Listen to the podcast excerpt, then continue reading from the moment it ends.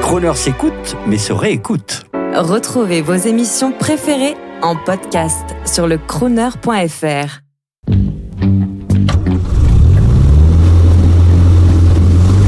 Prestige, automobile et collection. 14h-18h chaque samedi, roulez élégance avec Crooner. Bonjour, Patrick Menet, Crooner. Bugatti, le génie de Bugatti, en fait, c'est d'avoir introduit l'art dans la mécanique. C'est-à-dire qu'un moteur, c'est pas quelque chose de beau a priori. Bugatti, lui, en a fait une œuvre d'art, un vrai dessin, une sculpture.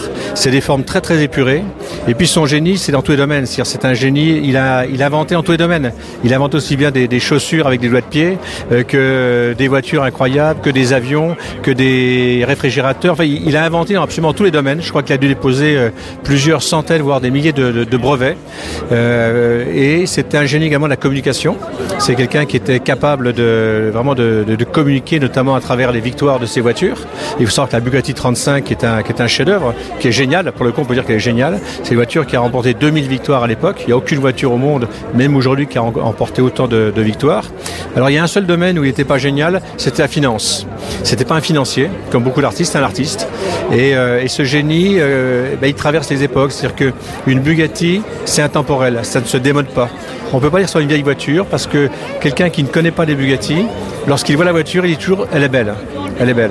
On ne dit pas forcément « elle est belle » d'une Peugeot des années 30 ou d'une Citroën des années 30, mais une Bugatti, elle est belle, c'était ça son génie.